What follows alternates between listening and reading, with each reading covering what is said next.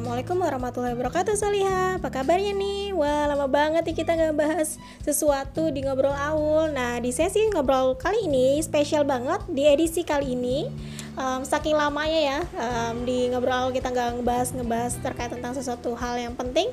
Nah kita di sini mau ngebahas sesuatu terkait tentang tema yaitu jilbab is my life. Tapi untuk tema kali ini um, Allah nggak sendiri di sini akan menem akan ditemani oleh kakak yang sangat luar biasa yang mana kita akan membahas terkait tentang sharing-sharing kita dengan um, seseorang terkait tentang jilbab dari salah satu founder jejak sahabat community um, yaitu Kamina. Apa kabar ya Kamina? Assalamualaikum. Waalaikumsalam. Alhamdulillah bil khair. Kak Aulia gimana nih kabarnya? Alhamdulillah banget kak. Masya Allah lama banget ya kak kita nggak ketemu. Betul Uh, sekali. nah, kali ini di pertemuan kita kali ini kita mau ngebahas um, tema terkait tentang jilbab is my life. Nah, mungkin teman-teman semua solihah-solihah di luar sana tuh pada penasaran kenapa sih kali ini kita ngebahas jilbab is my life. Uh, mungkin ada yang kepo, kenapa? Nah, mungkin teman-teman udah pada tahu ya bahwa sekarang lagi banyak banget um, pembahasan-pembahasan yang terkait tentang jilbab um, kayak seolah-olah jilbab itu adalah salah satu pakaian yang otoriter atau yang mengekang kita sebagai muslimah. Bahkan seolah-olah kalau ada perempuan pakai jilbab itu kayak terpaksa gitu terkekang gitu. Seolah-olah um, dirinya itu langsung terenggut haknya untuk berpakaian atau fashionnya akan terenggut. Nah itu adalah hal yang terjadi sekarang. Dan bahkan beberapa kasus belakangan terkait tentang ada beberapa siswa siswi yang dia um, punya kasus ya punya kasus yang terpaksa. Padahal dari pribadinya sebenarnya nggak terpaksa tapi banyak orang di luar sana menganggap itu seperti terpaksa. Nah karena itulah kita ngangkat tema jilbab is my life. Nah di sini ada Kak Aminah yang akan kita tanya-tanya terkait tentang jilbab is my life terkait tentang jilbab? Karena sepengetahuan um, Aulia di sini Kak Aminah tuh kayaknya adalah salah satu orang yang mungkin sudah lama banget pakai jilbab dan kelihatan ya beliau ini sudah bahkan sudah memiliki anak pun tapi tetap tetap enjoy aja dengan menggunakan jilbab. Bahkan kayak se, kayak jadi pakaian yang biasa ya kayak jadi tidak tidak apa namanya bukan pakaian yang mengekang seperti kita berpikir bahwa ah kayaknya ribet nih kayaknya sulit nih dan segala macam. Tapi ternyata um, tidak seperti itu. Nah terkait tentang fakta yang tadi saya sampaikan kak terkait tentang jilbab itu banyak ngekang atau segala macam atau fakta banyak anak-anak di luar sana remaja-remaja di luar sana yang ngerasa bahwa itu kayak sulit untuk dilakukan sekarang. Tau lah tren kita sekarang fashionnya bukan fashion zaman dulu lah bahasanya fashion sekarang kan banyak banget fashion fashion yang uh, mungkin yang terbuka lah atau yang seperti apa. Nah bagaimana pandangan kakak sendiri? Apakah kakak yang udah udah ibaratnya melanglang buana dengan jilbab? Maksudnya udah lama banget pakai jilbab ini kira-kira kalau kakak sendiri pernah nggak kak berada di situasi terpaksa seperti anak-anak anak-anak pada umumnya gitu? Ya. Eh, Bismillahirrahmanirrahim. Eh, menarik ya kalau kita bicara tentang jilbab ini gitu ya karena eh, suatu hal yang merupakan suatu pakaian kita sebagai seorang muslim. Nah, kalau kita lihat fakta tadi gitu ya banyak yang dia menggunakan jilbab gitu ya. Ada yang merasa terpaksa dan lain sebagainya. Kalau kakak sendiri sih sebenarnya ketika ditanya pertama kali menggunakan jilbab itu apakah terpaksa atau tidak ya ya alhamdulillah saya enggak gitu. Oh iya. Jadi alhamdulillah saya enggak gitu ya. Oke, ketika oke. itu apakah terpaksa tidak gitu ya. Karena memang eh, kakak memahami gitu ya bahwa sebenarnya eh, jilbab itu merupakan suatu hal yang wajib atas setiap kaum muslimah gitu ya. Atas atas setiap kaum wanita gitu ya. Nah di mana eh, kewajiban ini artinya ketika kita tidak melaksanakan itu menjadi dosa kan ya? Iya, nah betul, jadi betul, betul. Eh, kalau lihat fakta kenapa ada orang terpaksa ya mungkin bisa jadi karena mereka eh, tidak memahami sebenarnya. Kenapa mesti harus menggunakan hal tersebut? Seperti itu Iya, Kak Aulia. betul sih kak. Oh berarti kakak dari dulu nggak terpaksa dong kak pakai jilbab itu? Enggak gitu ya. Oh. karena diawali dari kakak itu eh, paham dulu ya sebenarnya kenapa mesti harus pakai jilbab gitu ya dan mengikuti kajian-kajian juga waktu itu. Sehingga ketika memang memakai itu mantap sudah gitu ya bahwa oh ini kewajiban nih. Apalagi kita sudah balik itu artinya setiap apa yang kita lakukan itu adalah akan dimintai pertanggungjawaban. Oh iya, masya Allah ya luar biasa sekali. Nah ngomong-ngomong nih kak tadi kan kakak bilang bahwa kakak nggak terpaksa nih pakai jilbab. Berarti kan kalau kalimat orang yang tidak terpaksa tuh berarti udah dewasa banget ya kak pemikirannya. Kan banyak kan tidak semua tidak semua remaja itu terbuka pemikiran atau dewasa pemikirannya.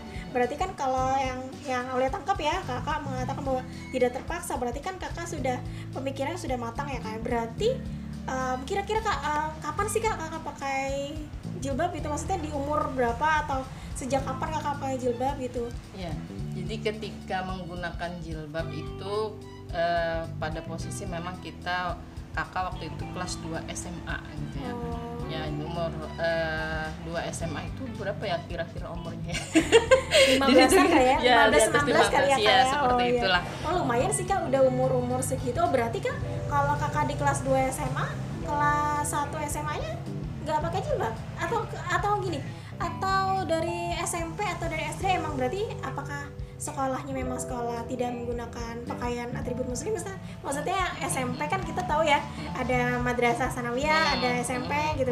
Kakak dulu SMA di mana kak? Apakah di madrasah gitu atau di SMA negeri? Nah jadi kakak itu dulunya memang sekolahnya di madrasah sanawiyah gitu ya. Oh. jadi madrasah sanawiyah dan uh, sampai ke uh, eh, SMA-nya pun juga madrasah aliyah gitu ya. Oh, gitu. Nah, jadi memang ketika kelas 1 man gitu ya uh, waktu itu madrasah aliyah itu kakak memang tidak menggunakan jilbab dalam keseharian kakak ya gitu ya tidak menggunakan karena memang ya belum paham tadi ke Aulia gitu ya.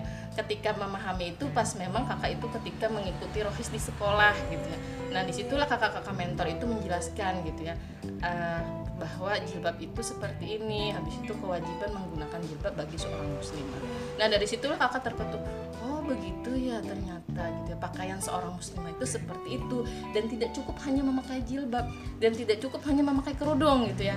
Yang namanya menutup aurat itu ternyata kita pun juga tidak tutup cuman menutup kepala tetapi juga harus menutup seluruh tubuh kita Oke okay, kak, menarik menarik nih kak. -hmm. Tadi kakak bilang bahwa um, dari madrasah alia, tapi kan kita paham kalau madrasah itu kan sekolah muslim ya kak. Yeah. Kita nggak bahas sekolahnya deh, kita bahas maksudnya kebanyakan kan memang kita tahu bahwa sekolah muslim itu memang pakai kerudung ya. Maksudnya hmm. eh, misalnya udah pakai pakai kerudung gitu pakai jilbab gitu maksudnya. Kok kakak berstatement bahwa pakai jilbabnya itu SMA berarti SMP SMA itu eh SMP atau MTS deh. MTS MTS itu SMP ya kak? Iya. SMP ya, ya setara SMP ya. berarti MTS sama SM man ya man kelas 1 ya kak? Mm. itu berarti nggak pakai kerudung dong berarti? Atau nggak pakai jilbab? Aduh gimana sih kak? Saya saya ini maksudnya tadi kakak menarik banget kakak bilang bahwa uh, ketika ketika madrasah kelas 2 kakak pakai jilbab. Mm. terus setelah sebelumnya kakak udah pakai kerudung. Lah emang apa bedanya sebenarnya jilbab sama kerudung? Nah, bukankah sama aja ya kak? Mm. atau beda? Nah jadi begini kak Ulia gitu ya jadi kalau kita mau kalau ingat-ingat cerita kakak dulu ya memang uh, sekolahnya memang kita di sekolah yang berapa ya uh, berbasis agama gitu ya. Dari dari madrasah apa uh, dari madrasah gitu SD-nya habis itu uh, habis itu juga sanawiyah aliyah gitu ya. Nah di situ pun juga uh, pertama kali memang kita tidak memang saya tidak kenal namanya jilbab gitu ya. tetapi saya cuma tahunya berkerudung. Nah jadi uh, apa ya memang sekolah itu gitu ya, kita menutup aurat gitu ya. Nah ketika SMP itu gitu ya saya uh, memakai masih cuman memakai kerudung saja gitu ya. Dua SMP gitu ya uh, itu memakai kerudung berazam untuk tetap menggunakan kerudung dalam dalam setiap keseharian kita gitu.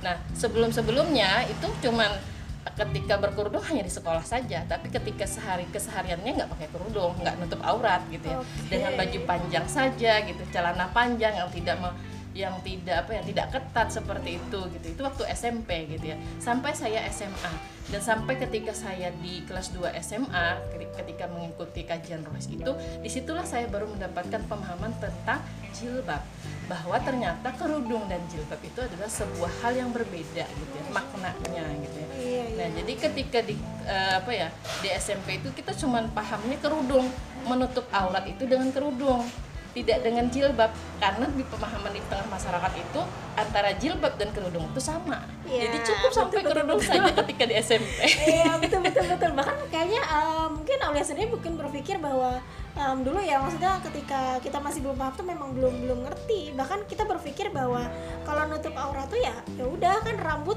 udah pakai penutup. Mm-mm. baju pikirnya panjang. rambut aja sih. Enggak sih kan maksudnya lebih lebih tepatnya kalau orang berpikir bahwa kita itu wajib nutup aurat Aulia berpikirnya rambut. Hmm. jadi berpikir bahwa aurat itu tuh rambut. Jadi ketika udah pakai kerudung udah gitu. Mau Nah. pakai baju apa pun ya bebas aja gitu. Hmm. berarti kan sudah masuk kewajiban gitu bahasa oh berarti ternyata tidak tidak cuma kerudung ya berarti harus jilbab juga dong berarti. Iya betul gitu ya. Iya, jadi iya. tidak cukup hanya kerudung ya. Jadi ketika sudah memahami bahwa kerudung itu kewajiban juga gitu ya jilbab itu juga kewajiban artinya tidak ada tidak ada perbedaan gitu ya di antara keduanya. Ini sama-sama kewajiban gitu ya. Nah dari situlah saya memahami bahwa eh, ketika ikut kajian-kajian itu dijelaskan ke Aulia gitu ya bahwa perbedaan antara jilbab dan kerudung itu pun juga eh, dijelaskan ternyata di dalam Al-Qur'an gitu ya. Nah, di dalam Al-Qur'an misalnya kalau kita mau membuka ya di dalam Quran surah An-Nur ayat 31 itu kan dijelaskan bahwa yang namanya dalam Al-Qur'an di dalam bahasa Arab itu yang namanya kerudung itu khimar gitu ya. Sedangkan eh, kalau khimar gitu ya di dalam Quran surah An-Nur itu dijela- disebutkan bahwa eh, yang ayatnya berbunyi wa kullil mu'minati eh, yaghdudna min absarihinna. Katakanlah kepada para wanita kaum mukmin hendaklah mereka menahan pandangan gitu ya eh, dan memelihara kemaluan mereka gitu ya. Wala eh, yubdina zinatahunna gitu ya. Janganlah mereka menampakkan perhiasan mereka illa ma zahara minha wal yansi wal yadrin wal yadrina bi bi khumurihinna ala juyubihinna dan eh, kecuali yang biasa tampak pada diri mereka hendaklah mereka menutupkan kerudung mereka ke dada mereka. Nah ini kan sebuah apa ya eh, terdapat gitu ya kata humur yang merupakan bentuk eh, jamak dari kata khimar. Artinya khimar itu adalah apa saja yang dapat menutupi kepala kita. Itu khimar itu kerudung gitu ya. Nah sedangkan kalau di dalam Al-Quran itu sendiri penjelasan tentang jilbab itu sendiri gitu ya itu bisa kita lihat di dalam Quran surah Al-Ahzab gitu ya ayat 59 nah ini adalah sebuah eh, kewajiban tentang berjilbab. Ya ayuhan nabiyuna kul ajwajika wa banatika wa nisa'i wal mu'minina yudnina alaihinna min yang artinya hai nabi katakanlah kepada istri-istrimu anak perempuanmu dan para wanita mukmin hendaklah mereka mengulurkan jilbab mereka ke seluruh tubuh mereka. Artinya ketika seluruh tubuh ya Kak Aulia jadi kalau jilbab itu kalau di dalam eh, ayat ini terdapat kata jala bibihinna itu merupakan bentuk jamak gitu ya dari kata jilbab secara bahasa di dalam kamus al-muhid itu dinyatakan bahwa jilbab itu seperti terowongan. Terowongan gitu atau lorong gitu ya. Atau baju pakaian longgar bagi wanita selain baju kurung atau kain. Apa saja yang dia dapat menutupi pakaian keseharian seperti halnya baju kurung ya. Jadi dia jilbab itu adalah kain panjang dan longgar gitu ya yang disebut dengan baju kurung atau gamis gitu ya. Terus juga jubah yang biasa kita sebutkan. iya betul betul, betul. Nah, seperti itu perbedaannya ternyata. Kalau ternyata banyak sekali ya kak ya perbedaannya setelah kita setelah kita pelajari dan itu kakak dapatin di Rohis. Ya betul. Ketika kita kajian, kita belajar terus menerus, di situ dijelaskan. Nah dari situlah kakak mulai me- apa ya, mulai eh, berpikir gitu ya, eh, untuk mengenakan jilbab ini tadi, bahwa itu ternyata adalah sebuah hal yang berbeda, kewajiban. Artinya kita sudah nih memakai kerudung nih. Bagaimana kita menyempurnakan kerudung kita dengan memakai jilbab seperti itu. Eh, luar biasa ya kayak ternyata di dalam Islam itu itu ada di Al-Quran ya kak semua dalil tersebut? Iya, betul. Dan jujur Aulia ketika mendengar itu kalau kita nggak mempelajari lebih mendalam nggak akan tahu ya kak perbedaan antara jilbab itu apa kerudung itu apa. Berarti memang harus kitanya pun juga kepo dan mencari tahu terkait tentang informasi tersebut di dalam pedoman hidup kita yaitu Al-Quran tadi. Iya, Nah ngomong-ngomong nih kak terkait tentang kakak kan punya perbedaan nih masalah menggunakan jilbab, menggunakan tudung ketika di dalam sekolah dulu, ketika di masih jadi siswa ya kak ya. Apakah ada pengalaman unik ketika menggunakan jilbab? Ah, kan kita tahu ya namanya anak-anak muda, masih remaja labil, yang masih ya kalau masalah pakaian kerudung atau pakai jilbab yang kakak bilang tadi harus pakai gamis itu bukannya sesuatu hal yang jarang banget ada anak-anak remaja yang mau pakai kalau kalau sekarang mungkin udah tren kali ya tapi kan kalau zaman dulu zamannya ya ketika kakak sekolah dulu mungkin itu adalah hal yang yang jarang banget karena jujur Aulia sendiri pun memakai atau mencoba menggunakan em, jilbab ya bahasanya tadi ya menggunakan jilbab atau gamis yang kita ketahui itu juga baru-baru aja karena tren-tren juga kan awal mulanya. Maksudnya ya jadi orang nggak nggak kaget ketika oh pakai kerudung oh pakai gamis karena tren. Kalau dulu kan nggak tren. Kenapa kok bisa bisa seperti itu?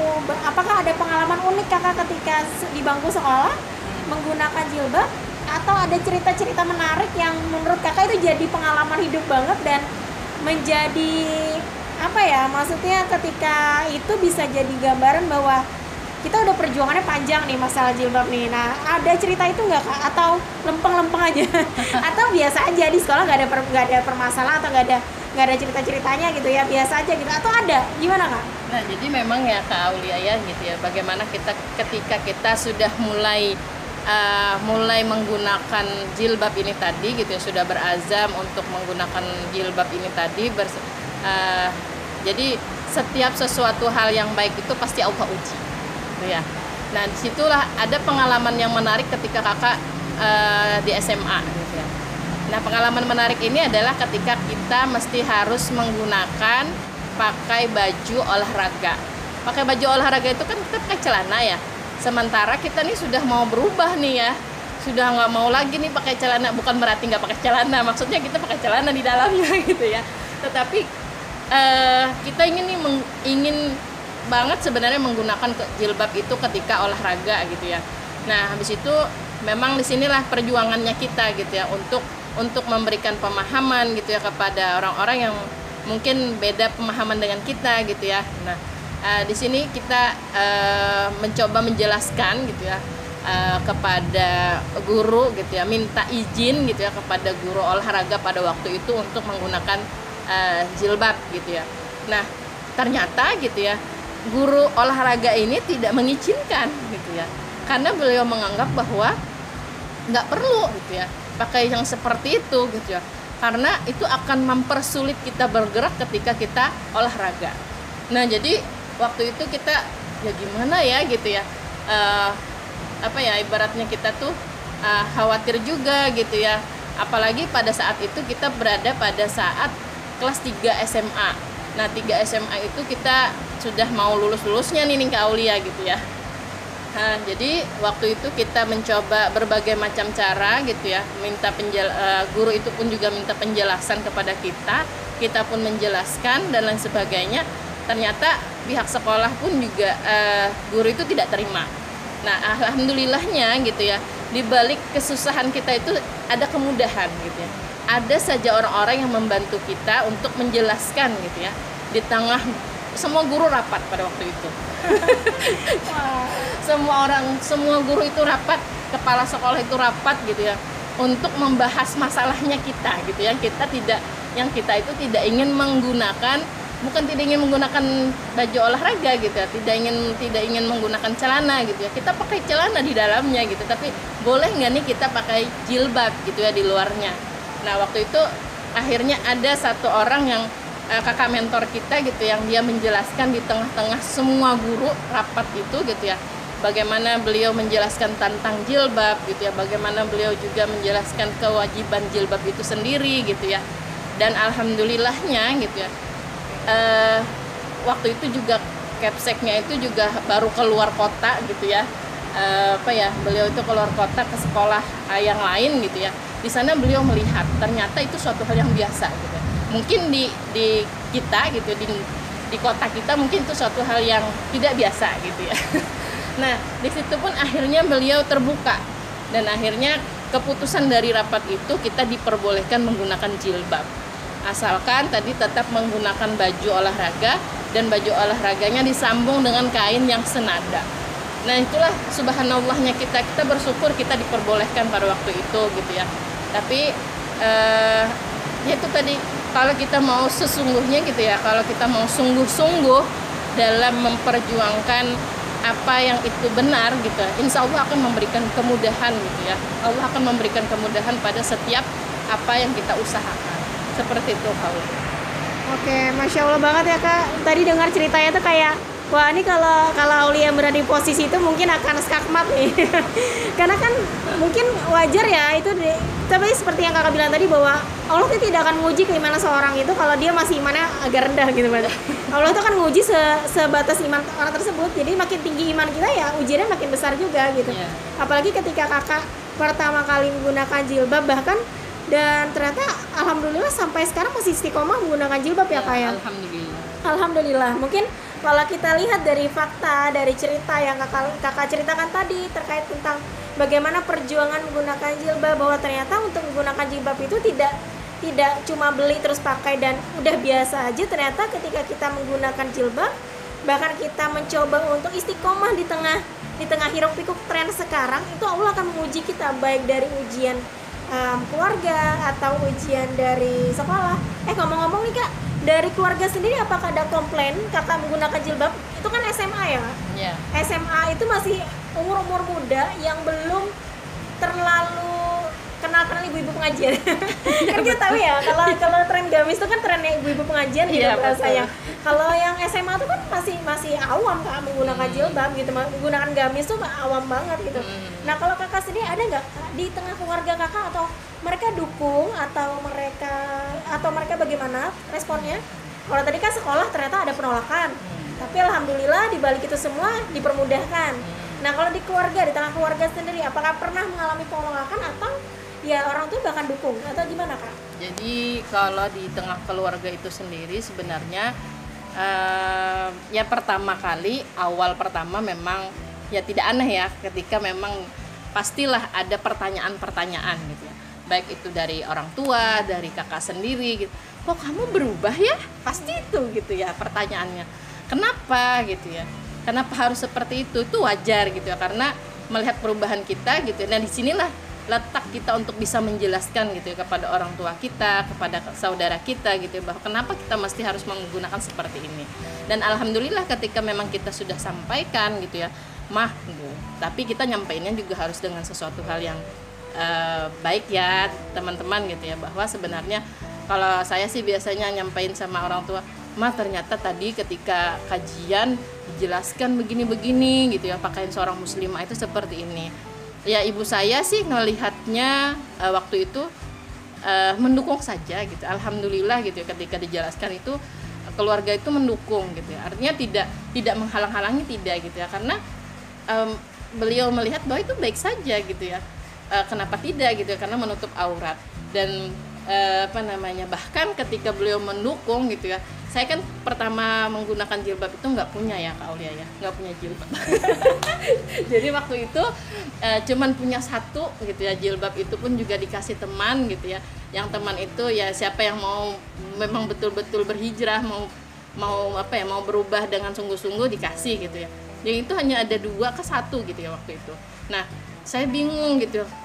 Dua ini gimana ya ganti-gantinya gitu ya kebetulan orang tua saya itu kan kalau dikatakan Kak Ulia tadi biasanya tuh orang yang jilbaban orang yang gamisan itu kayak ibu-ibu ya biasanya orang tua yang biasa pakai begitu.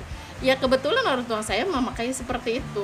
Jadi jadilah gitu ya. Saya minta jadilah saya minta kepada orang tua saya mama minta dong ma anu apa namanya bajunya gitu ya.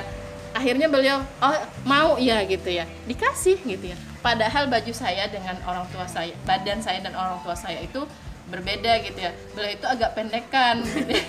saya itu agak tinggian. Jadi bajunya yang pendek itu karena ada lipitannya itu saya buka saya panjang jadi kan panjang gitu kalau iya, dia betul, jadi betul, luar betul. biasa gitu ya.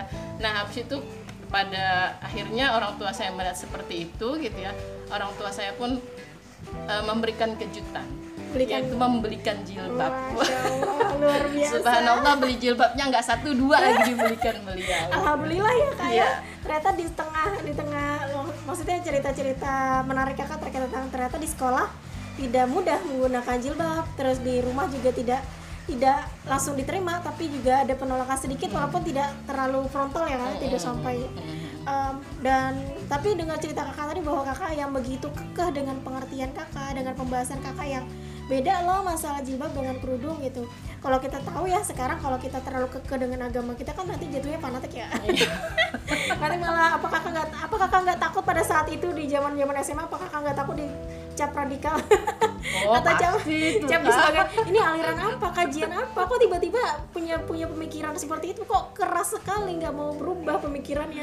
Dirayu-rayu juga nggak mau nggak maksudnya udahlah masih SMA juga nanti nantilah mau pakai gamisnya nanti nantilah kuliah atau seperti apa apa kakak nggak takut dengan dengan isu seperti itu karena kita tahu lah orang-orang kan masih masih kenal kayak zaman zaman itu kan masih zaman zaman cuci otak ya Cuci Iya, otak. mm, betul sekali. Wah nih cuci, jangan-jangan dicuci otaknya nih, jangan-jangan kena aliran apa nih atau atau perguruan atau apa gitu saya atau pernah dapat dapat ini kak, dapat pemikiran seperti itu atau seperti apa kak? Nah, jadi pernah gitu ya. Statement yang seperti itu saya pernah dapatkan. jadi lucunya itu kita eh, karena tadi eh, kalau kalau di masyarakat ya jelas lah pasti akan banyak perbedaan pendapat gitu ya semuanya. Ada yang ada yang pro, ada yang kontra. Nah, di tengah sekolah di sekolah pun juga karena kita kekeh dengan jilbab kita gitu ya. Ada saja guru yang mengatakan seperti itu gitu ya. Eh, salah satu guru yang mengatakan bahwa kalian ini ikut apa sih belajar apa sih gitu ya dapat ilmu dari mana sih gitu ya sampai seperti itu gitu ya betul. Betul. ini kan sekolah gitu. Sekolah tuh punya aturan dan lain sebagainya gitu Iya, ya. bahkan. Eh, jadi eh, luar biasa gitu ya. Bapak eh, seorang guru itu menyatakan bertanya hal seperti itu kepada kita gitu ya. Kita coba jelaskan. Beliau tetap tetap apa ya? Ayolah ini kan di sekolah gitu ya. Kalian itu kan masih masih berada pada ranah sekolah masih anak sekolah gitu ya.